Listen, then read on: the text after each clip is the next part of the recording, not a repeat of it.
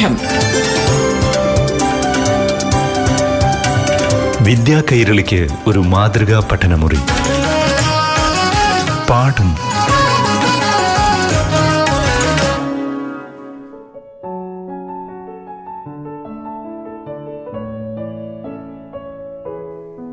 പ്രിയപ്പെട്ട കുട്ടികളെ പാഠം ക്ലാസ് മുറിയിലേക്ക് എല്ലാവർക്കും സ്വാഗതം. ഇന്ന് അഞ്ചാം ക്ലാസ്സിലെ പാഠഭാഗം ആദ്യം കേൾക്കാം. ക്ലാസ് നയിക്കുന്നത് Kundoorkunnu V P A U P സ്കൂളിലെ അധ്യാപിക മഞ്ജുഷ പി. പ്രിയപ്പെട്ട കൂട്ടുകാരെ എല്ലാവരും വീട്ടിൽ സുഖമായിരിക്കുന്നു. കോവിഡ് മഹാമാരി വീണ്ടും നമ്മളെ ഓൺലൈൻ കാലഘട്ടത്തിലേക്ക് എത്തിച്ചിരിക്കുകയാണ്. വീട്ടിൽ എല്ലാവരും ഓൺലൈനിലൂടെ പഠനം നന്നായി മുന്നോട്ട് കൊണ്ടുപോകുന്നുണ്ടെന്ന് ടീച്ചർ കരുതുന്നു. എന്തായാലും ഈ മഹാമാരിയൊക്കെ തീർന്നതിന് ശേഷം നമുക്ക് വിദ്യാലയങ്ങളിൽ ഒത്തുചേരാൻ സാധിക്കട്ടെ. ഇന്ന് ടീച്ചർ വന്നത് നിങ്ങളെപ്പോലെ മിടുക്കനായ ഒരു കുട്ടിയെക്കുറിച്ച് അപ്പുവിനെ കുറിച്ച് നിങ്ങളോട് പറയാനാണ്. ഉപജില്ലാ ശാസ്ത്രമേളയിലെ ശാസ്ത്ര പരീക്ഷണത്തിന് പങ്കെടുക്കാൻ അവസാന തയ്യാറെടുപ്പ് നടത്തുകയാണ് അപ്പു. അതിനിടയിൽ അപ്പുവിന് പനി പിടിപെട്ടു. മരുന്നൊക്കെ കഴിച്ചെങ്കിലും പനി മാറിയതേ ഇല്ല. അപ്പൊ അങ്ങനെ ഡോക്ടറെ കാണാൻ ചെന്നു. ഇപ്പോഴാണെങ്കിലോ ഡോക്ടർ ആദ്യം കൊറോണ ടെസ്റ്റ് ചെയ്യും അല്ലേ? ഇത് രണ്ട് മൂന്ന് കൊല്ലം കൊറോണയ്ക്ക് തൊട്ട് മുന്നുള്ള കാലത്താണ് അപ്പൂന് ഈ പനി പിടിപെട്ടത്. എന്തായാലും രക്തം പരിശോധിച്ചപ്പോഴാണ് ഡെങ്കു പനിയാണെന്ന് തിരിച്ചറിഞ്ഞത്. കഴിഞ്ഞ തവണ ജില്ലാ തരം വരെ എത്തിയ അവൻ ഇത്തവണ സംസ്ഥാന തലത്തിലെത്തുമെന്ന് അതിയായിട്ട് ആഗ്രഹിച്ചിരുന്നു. അപ്പൂന്റെ അവസ്ഥ അറിഞ്ഞല്ലോ. എന്തുകൊണ്ടായിരിക്കാം അപ്പൂന് ഡെങ്കുപ്പനി വരാനിടയായത്? ഇതുപോലുള്ള അസുഖങ്ങൾ കാരണം നമ്മൾ മുൻകൂട്ടി തീരുമാനിച്ച പല കാര്യങ്ങളും നിർത്തേണ്ടതായി അല്ലെങ്കിൽ നടക്കാതെ വന്നതായിട്ടുള്ള അനുഭവം എല്ലാവർക്കും ഉണ്ടാകും അല്ലേ? അപ്പൊ കൂട്ടുകാർക്കറിയാം നമ്മുടെ ചുറ്റുപാടും അല്ലെങ്കിൽ നമുക്കിടയിൽ ധാരാളം രോഗങ്ങൾ ഉണ്ടെന്ന്. ഏതൊക്കെയാണ് നിങ്ങൾക്കറിയാവുന്ന രോഗങ്ങൾ? നിങ്ങളൊന്ന് പട്ടികപ്പെടുത്തൂ. ടീച്ചർ ഒന്ന് ലിസ്റ്റ് ചെയ്യാൻ നിങ്ങളെ സഹായിക്കാം.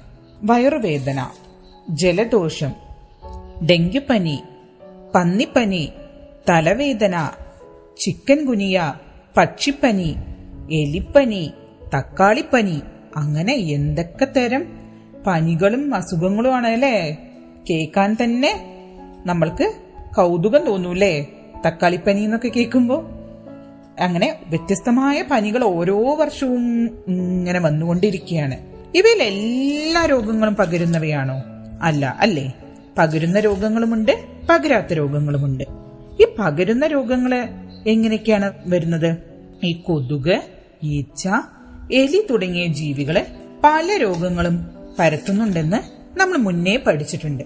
അതുകൂടാതെ ഈ സൂക്ഷ്മജീവികളും നമുക്ക് രോഗങ്ങൾ ഉണ്ടാക്കുന്നുണ്ട്. വൈറസ് ഫംഗസ് ബാക്ടീരിയ തുടങ്ങിയ സൂക്ഷ്മജീവികൾ നമ്മൾക്ക് അസുഖങ്ങൾ വരുന്നതിന് കാരണമാകും. അത് മാത്രമല്ല ഇവ രോഗമുള്ള ഒരാളിൽ നിന്നും മറ്റൊരാളിലേക്ക് എത്തുമ്പോൾ രോഗം പകരുകയും ചെയ്യുന്നു. അപ്പൊ നമ്മളിപ്പോ കൊറോണ വൈറസ് അല്ലേ വൈറസ് ഒരു സൂക്ഷ്മജീവിയാണെന്ന് പഠിച്ചു. ഇപ്പൊ നമ്മൾ നിത്യേന കേട്ടുകൊണ്ടിരിക്കുന്ന ഒരു വൈറസാണ് കൊറോണ വൈറസ് അല്ലേ അതെന്ത് ചെയ്യുന്നു? ഒരാളിലുണ്ടായാൽ അത് മറ്റൊരാളിലേക്ക് പകരുന്നതിന് കാരണമാകുന്നു. എല്ലാ രോഗങ്ങളും പകരുന്നതല്ല എന്ന് നമ്മൾ പഠിച്ചിട്ടുണ്ട്. അപ്പൊ പകരുന്ന രോഗങ്ങളുണ്ട് പകരാത്ത രോഗങ്ങളുണ്ട്. ഏതൊക്കെയാണ് ഈ പകരാത്ത രോഗങ്ങൾ എന്നൊന്ന് നമുക്ക് നോക്കാം.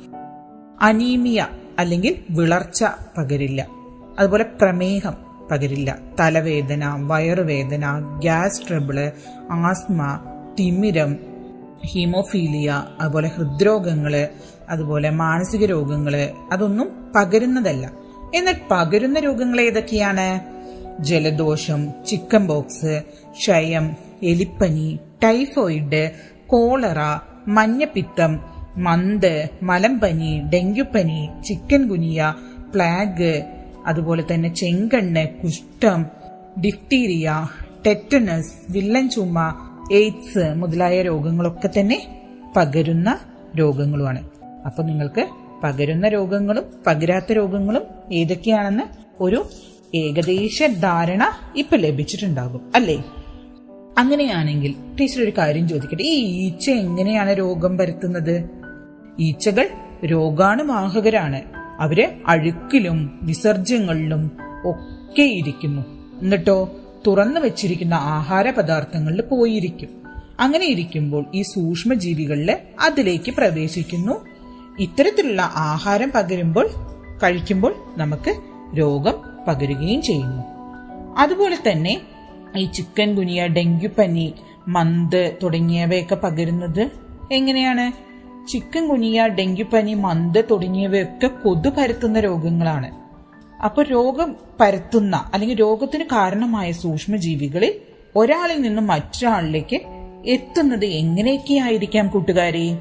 വെള്ളത്തിലൂടെയാവാം ഭക്ഷണത്തിലൂടെയാവാം വായുവിലൂടെയാവാം ജീവികൾ വഴിയാകാം വിസർജ്യത്തിലൂടെയാവാം അതുപോലെ അണുവിമുക്തമാക്കാത്ത സിറിഞ്ച് ഉപയോഗിക്കുന്നത് മൂലവും ആകാം. അപ്പൊ ടീച്ചർ കുറച്ചു മുന്നേ പറഞ്ഞു പകരുന്ന രോഗങ്ങളുണ്ട് പകരാത്ത രോഗങ്ങളുണ്ട്. അപ്പൊ ഈ പകരുന്ന രോഗങ്ങൾക്ക് പകർച്ചവ്യാധികൾ എന്ന് പറയും. പകർച്ചവ്യാധികൾ എന്നാണ് പറയുക. അപ്പൊ എന്താണ് പകർച്ചവ്യാധികൾ ഒരാളിൽ നിന്നും മറ്റൊരാളിലേക്ക് പകരുന്ന രോഗങ്ങളെയാണ് പകർച്ചവ്യാധികൾ എന്ന് പറയുക. ജലദോഷം ചെങ്കണ്ണ് കോളറ ടൈഫോയിഡ് ചിക്കൻ ഗുനിയ ഡെങ്കുപനി മന്ത് മഞ്ഞപ്പിത്തം എലിപ്പനി തുടങ്ങിയവ നമ്മുടെ നാട്ടിൽ പൊതുവെ സാധാരണയായിട്ട് കണ്ടുവരുന്ന പകർച്ചവ്യാധികളാണ്. ഇനി ഇവ പകരുന്ന രീതികളൊന്ന് നോക്കിയാലോ?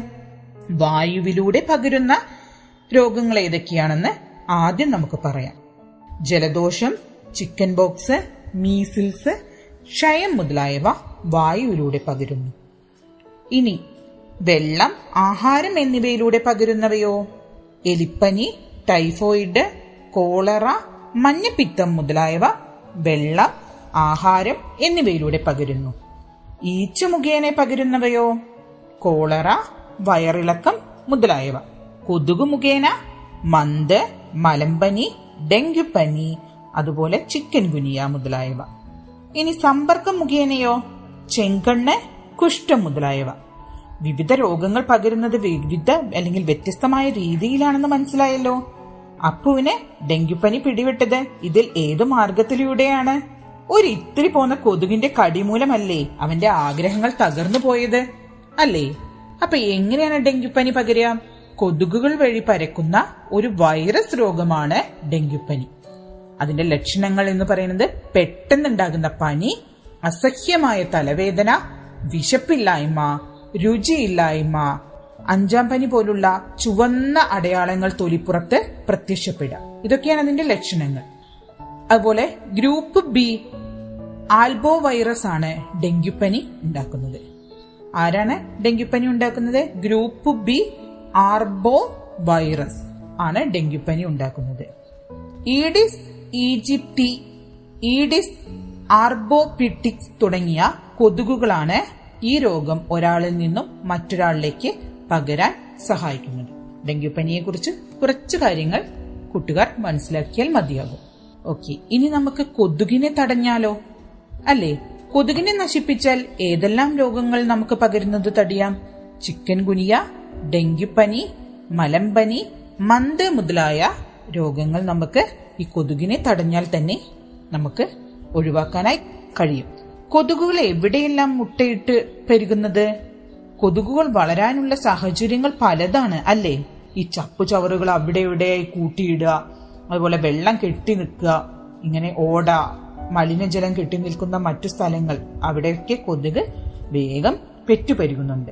അതുപോലെ ജലം നിറഞ്ഞു കിടക്കുന്ന ടിന്നുകളും മറ്റ് നശിപ്പിക്കാതെ ഇട്ടിരിക്കുന്ന പ്ലാസ്റ്റിക് ഡപ്പകളിലും ഒക്കെ വെള്ളം കെട്ടിക്കിടക്കുന്നത് കൊതുക് പരുകുന്നതിന് കാരണമാകുന്നു. അങ്ങനെയാണെങ്കിൽ കൊതുകുകൾ മുട്ടയിട്ട് പെരുകാൻ അനുകൂലമായ എന്തെല്ലാം സാഹചര്യങ്ങൾ നിങ്ങളുടെ പ്രദേശത്തുണ്ട്? ഒന്ന് മലിനജലം കെട്ടിക്കിടക്കുന്നതാണ്. രണ്ടാമത്തേത് വൃത്തിയാക്കാത്ത ജലസ്രോതസ്സുകൾ അതായത് കുളം നീർത്തടങ്ങൾ മുതലായവ. അടുത്ത ജലം നിറഞ്ഞിരിക്കുന്ന പാത്രങ്ങൾ ചിരട്ടകൾ ടിന്നുകൾ മുതലായവ. ഗാർഹിക മാലിന്യങ്ങൾ സംസ്കരിക്കാതിരിക്കുന്നത് മൂലവും കൊതുകുകൾ ഉണ്ടാകുന്നു. അതുപോലെ ഓടയിൽ മാലിന്യങ്ങളും ജലവും കെട്ടിനിർത്തുന്നത് മൂലം അപ്പൊ യഥാർത്ഥത്തിൽ നമ്മുടെ വീടുകളിലും പരിസരങ്ങളിലും കൊതുകുകൾക്ക് വളരാൻ സഹായകമായ സാഹചര്യം നാം തന്നെയല്ലേ സൃഷ്ടിക്കുന്നത്? അല്ലേ കൂട്ടുകാരെ? അത് നമ്മൾക്ക് ഒഴിവാക്കാവുന്നതല്ലേ? നമ്മളൊന്ന് ശ്രമിച്ചാൽ നമ്മുടെ ചുറ്റുപാടും ശുചിത്വപൂർണമാക്കിയാൽ നമുക്ക് കൊതുകിൽ നിന്നും രക്ഷ നേടിക്കൂടെ? ഇനി കൊതുക് പെരുകുവാതിരിക്കുവാനുള്ള മാർഗങ്ങൾ എന്തൊക്കെയാണ് നോക്കാം. വ്യക്തി ശുചിത്വം പരിസര ശുചിത്വം ആഹാര ശുചിത്വം എന്നിവ പാലിക്കുക. ഉപയോഗശൂന്യമായ വസ്തുക്കൾ വലിച്ചെറിയരുത്. ഗാർഹിക മാലിന്യങ്ങൾ വേർതിരിച്ചു തന്നെ സംസ്കരിക്കുക. വെള്ളം കെട്ടിനിർത്താൻ അനുവദിക്കരുത്. കൊതുക് വളരുന്ന സാഹചര്യങ്ങൾ നമ്മുടെ വീട്ടുപരിസരങ്ങളിൽ മാത്രം ഇല്ലാതാക്കിയാൽ പോരാ. കൂൾ പൊതുസ്ഥലങ്ങൾ പൊതുസ്ഥാപനങ്ങൾ എന്നിവിടങ്ങളിലൊക്കെ കൊതുക് വളരുന്ന സാഹചര്യങ്ങൾ ഇല്ലാതാക്കണം. അതിനായി നമ്മൾക്ക് ഡ്രൈ ഡേ ആചരിക്കാം. എന്താണ് ഈ ഡ്രൈ ഡേ കൊതുകിന്റെ മുട്ട വിരിയുന്നതിന് എട്ട് ദിവസം എടുക്കും. കൊതുക് മുട്ടയിടാൻ സാധ്യതയുള്ള ചിരട്ട കളിപ്പാട്ടങ്ങൾ പ്ലാസ്റ്റിക് പാത്രങ്ങൾ മുട്ടത്തോട് തുടങ്ങിയവയിലേക്കെയും അതുപോലെ തന്നെ ചെടിച്ചട്ടികളിലെ പാത്രം ടെറസ് തുടങ്ങിയ സ്ഥലങ്ങളിലെയും കെട്ടി നിൽക്കുന്ന ജലം ആഴ്ചയിൽ ഒരിക്കൽ ഒഴിവാക്കുന്ന പദ്ധതിയാണ് ഡ്രൈ ഡേ ആചരണം. ഒരു പ്രദേശത്തെ ആളുകൾ ഒന്നിച്ച് ഒരേ ദിവസം ഈ പ്രവർത്തനം ചെയ്താൽ കൂടുതൽ ഫലപ്രദമാകും. പാർപ്പിടങ്ങൾക്ക് ചുറ്റുമുള്ള പുല്ലും പായ്ച്ചെടികളും വെട്ടി വൃത്തിയാക്കുക. അതുപോലെ തന്നെ ഓടകൾ ശുചിയാക്കൽ എന്നിവയും കൊതുകുകളെ പ്രതിരോധിക്കാനുള്ള മാർഗങ്ങളാണ്. കൊതുകുവല പുകയിടൽ മോസ്കിറ്റോ ബാറ്റ് കൊതുക് തിരി കുന്തിരിക്കം ഉപയോഗിച്ച് മാലിന്യങ്ങൾ വേർതിരിച്ച് സംസ്കരിച്ച് ഒക്കെ നമ്മൾ കൊതുകുകളെ അകറ്റി നിർത്താനായി വീടുകളിൽ പ്രയോഗിക്കുന്ന തന്ത്രങ്ങളാണ്. ഓക്കെ താങ്ക് പാഠം. വിദ്യാ കൈരളിക്ക് ഒരു മാതൃകാ പഠനമുറി. പാഠം.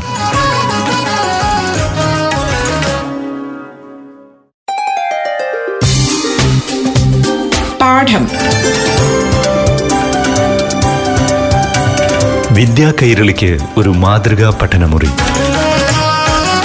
പാഠം.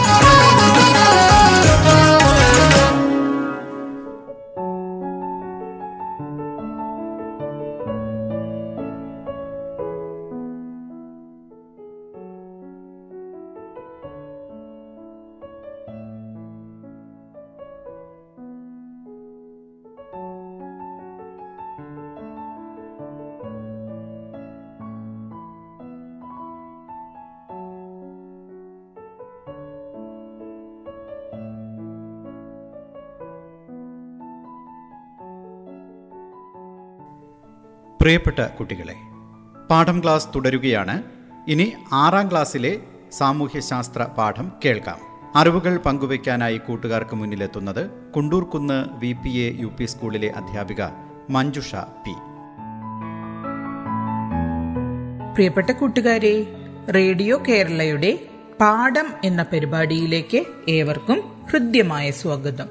ഇന്ന് നമ്മൾ പുതിയ പാഠഭാഗത്തേക്ക് പ്രവേശിക്കുകയാണ്. ചേർക്കാം പിരിക്കാം എന്ന നമ്മുടെ പുതിയ അധ്യായത്തിൽ നമുക്ക് ഒട്ടേറെ പുതിയ വിവരങ്ങൾ ലഭിക്കും. എല്ലാവരും റെഡിയല്ലേ എല്ലാവർക്കും കൽക്കണ്ടം ഇഷ്ടമല്ലേ? കൽക്കണ്ടം നിങ്ങൾ എല്ലാവരും രുചിച്ചു നോക്കിയിട്ടുണ്ടാകും. എന്താണ് കൽക്കണ്ടത്തിന്റെ രുചി? പുളിയാണോ? അതോ കയ്പാണോ? അല്ല അല്ലേ? മധുരമാണ്. എല്ലാ കൂട്ടുകാർക്കും അറിയാം കൽക്കണ്ടത്തിന് നല്ല മധുരമാണ് അല്ലേ? കൽക്കണ്ടത്തിന്റെ നിറം എന്താണ്? വെളുപ്പാണ്. മണമോ? കൽക്കണ്ടത്തിന് മണമില്ല അല്ലേ? കൽക്കണ്ടം ഖരാവസ്ഥയിൽ സ്ഥിതി ചെയ്യുന്നുണ്ട്. എന്നാൽ കൂട്ടുകാർ ഒരു കാര്യം ചെയ്തു നോക്കൂ. ഒരു കഷ്ണം കൽക്കണ്ടം പൊടിച്ച് ചെറുതരികളാക്കി വീണ്ടും രുചിച്ചു നോക്കൂ. എന്തെങ്കിലും വ്യത്യാസം അനുഭവപ്പെടുന്നുണ്ടോ? അതിന്റെ രുചിക്ക് നിറത്തിന് മണത്തിന് എന്തെങ്കിലും വ്യത്യാസം നിങ്ങൾക്ക് അനുഭവപ്പെട്ടോ? ഇല്ല അല്ലേ? ഈ തരിയെ ചെറിയ കണികകളാക്കിയിട്ട് ഹാൻഡ് ലെൻസ് ഉപയോഗിച്ച് നിരീക്ഷിക്കൂ. ഇനിയും ഇതിനെ ചെറുതാക്കാൻ കഴിയുമോ? വീണ്ടും നമ്മൾ ഒന്നുകൂടി പൊടിച്ച് അതിന്റെ ഏറ്റവും ചെറിയ കണികയാക്കിയിട്ട് മാറ്റൂ. ഈ പ്രക്രിയ തുടർന്നാൽ കണ്ണുകൊണ്ട് കാണാൻ കഴിയാത്തതും കൽക്കണ്ടത്തിന്റെ എല്ലാ സവിശേഷതകളുമുള്ള ഏറ്റവും ചെറിയ കണിക നമുക്ക് ലഭിക്കും. ഇതിനെയാണ് നാം കൽക്കണ്ടത്തിന്റെ തന്മാത്ര എന്ന് പറയുന്നത്. എന്താണ് തന്മാത്ര? ഒരു പദാർത്ഥത്തിന്റെ എല്ലാ ഗുണങ്ങളും നിലനിൽക്കുന്ന അതിന്റെ ഏറ്റവും ചെറിയ കണികയാണ് തന്മാത്ര. ഖരം ദ്രാവകം വാതകം എന്നീ അവസ്ഥകളിലുള്ള പദാർത്ഥങ്ങൾ തന്മാത്രകളാൽ നിർമ്മിതമാണ്. എന്താണ് തന്മാത്ര? ഒരു പദാർത്ഥത്തിന്റെ എല്ലാ ഗുണങ്ങളും നിലനിർത്തുന്ന അതിന്റെ ഏറ്റവും ചെറിയ കണികയാണ് തന്മാത്ര. ഖരം ദ്രാവകം വാതകം എന്നീ അവസ്ഥകളിലുള്ള പദാർത്ഥങ്ങൾ തന്മാത്രകളാൽ നിർമ്മിതമാണ്. ഇനി നമ്മൾ ശുദ്ധ പദാർത്ഥങ്ങളെക്കുറിച്ച് പഠിക്കാൻ പോവുകയാണ്. കൽക്കണ്ടത്തിൽ അതിന്റെ തന്മാത്രകൾ മാത്രമല്ലേ ഉള്ളത്? ഒരു പദാർത്ഥത്തിൽ ഒരു തരത്തിലുള്ള തന്മാത്രകൾ മാത്രമാണ് കാണപ്പെടുന്നതെങ്കിൽ അതിനെ ശുദ്ധ പദാർത്ഥം എന്ന് പറയുന്നു. ജലം ഒരു ശുദ്ധ പദാർത്ഥമാണ് ശുദ്ധ പദാർത്ഥങ്ങൾക്ക് കൂടുതൽ ഉദാഹരണങ്ങൾ നോക്കൂ. കറിയുപ്പ് ഗ്ലിസറിൻ ചെമ്പ് ഓക്സിജൻ തുരിശ് സ്വർണം ഹൈഡ്രജൻ അലുമിനിയം അപ്പക്കാരം പൊട്ടാസ്യം പെർമാംഗനേറ്റ് വെള്ളി കാർബൺ പഞ്ചസാര മുതലായവയെല്ലാം തന്നെ ശുദ്ധ പദാർത്ഥങ്ങൾക്ക് ഉദാഹരണങ്ങളാണ്. ഇനി കൂടുതൽ ഉദാഹരണങ്ങൾ കണ്ടെത്തി. നമ്മുടെ പട്ടിക വിപുലീകരിക്കാൻ കൂട്ടുകാർ റെഡിയല്ലേ? കൽക്കണ്ടം എടുത്ത് നമ്മൾ ജലത്തിൽ ലയിപ്പിച്ചാൽ ആ ലായനിയിൽ ഏതെല്ലാം തന്മാത്രകൾ ഉണ്ടാകും? നിങ്ങൾ ഊഹിച്ചത് വളരെ ശരിയാണ്. കൽക്കണ്ടത്തിന്റെ തന്മാത്രയും ജലത്തിന്റെ തന്മാത്രയും ഉണ്ടാകും. ഏതൊക്കെ പദാർത്ഥങ്ങൾ ചേർന്നാണോ ലായനി നിർമ്മിക്കുന്നത് ആ പദാർത്ഥങ്ങളുടെ എല്ലാം തന്മാത്രകൾ ആ ലായനിയിൽ ഉണ്ടാകും.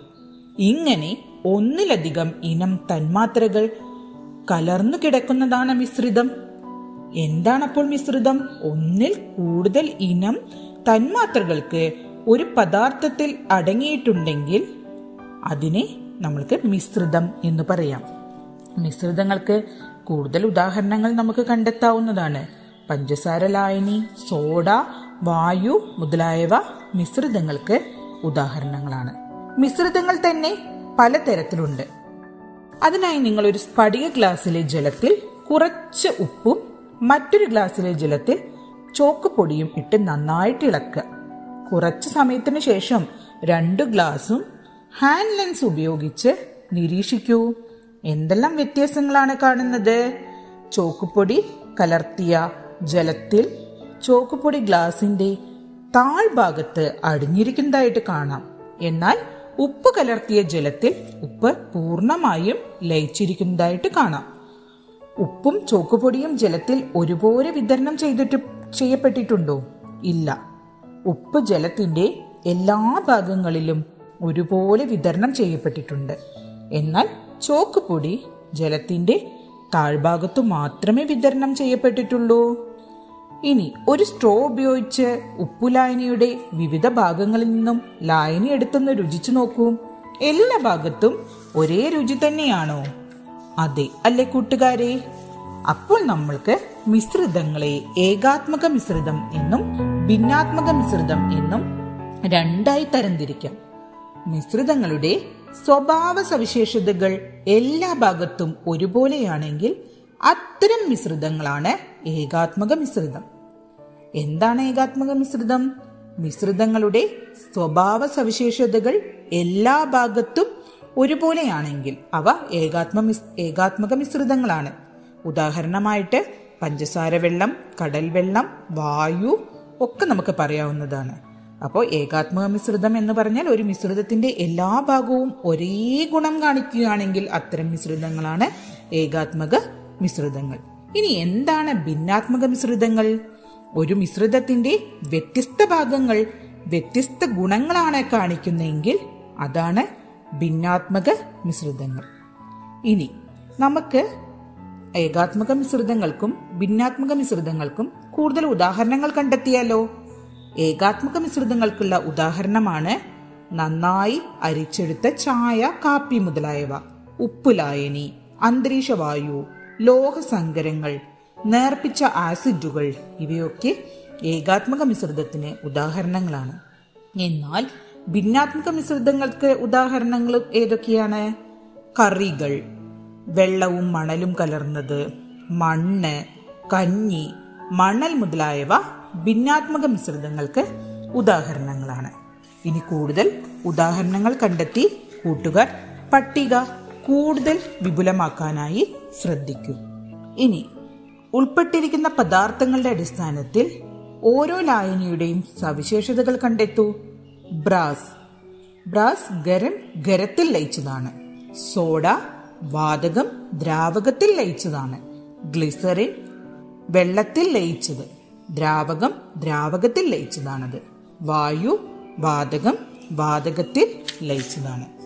ഇനി കൂടുതൽ ഉദാഹരണങ്ങൾ കൂട്ടുകാർ കണ്ടെത്തി. ഈ പട്ടിക വീണ്ടും വിപുലപ്പെടുത്താനായി ശ്രദ്ധിക്കൂ. Okay thank you. ഇന്നത്തെ ആറാം ക്ലാസ്സിലെ സാമൂഹ്യശാസ്ത്ര പാഠം ക്ലാസ് ഇവിടെ പൂർണമാവുകയാണ്. ക്ലാസ് നയിച്ചത് Kundoorkunnu V P A U P സ്കൂളിലെ അധ്യാപിക മഞ്ജുഷ പി. പാഠം.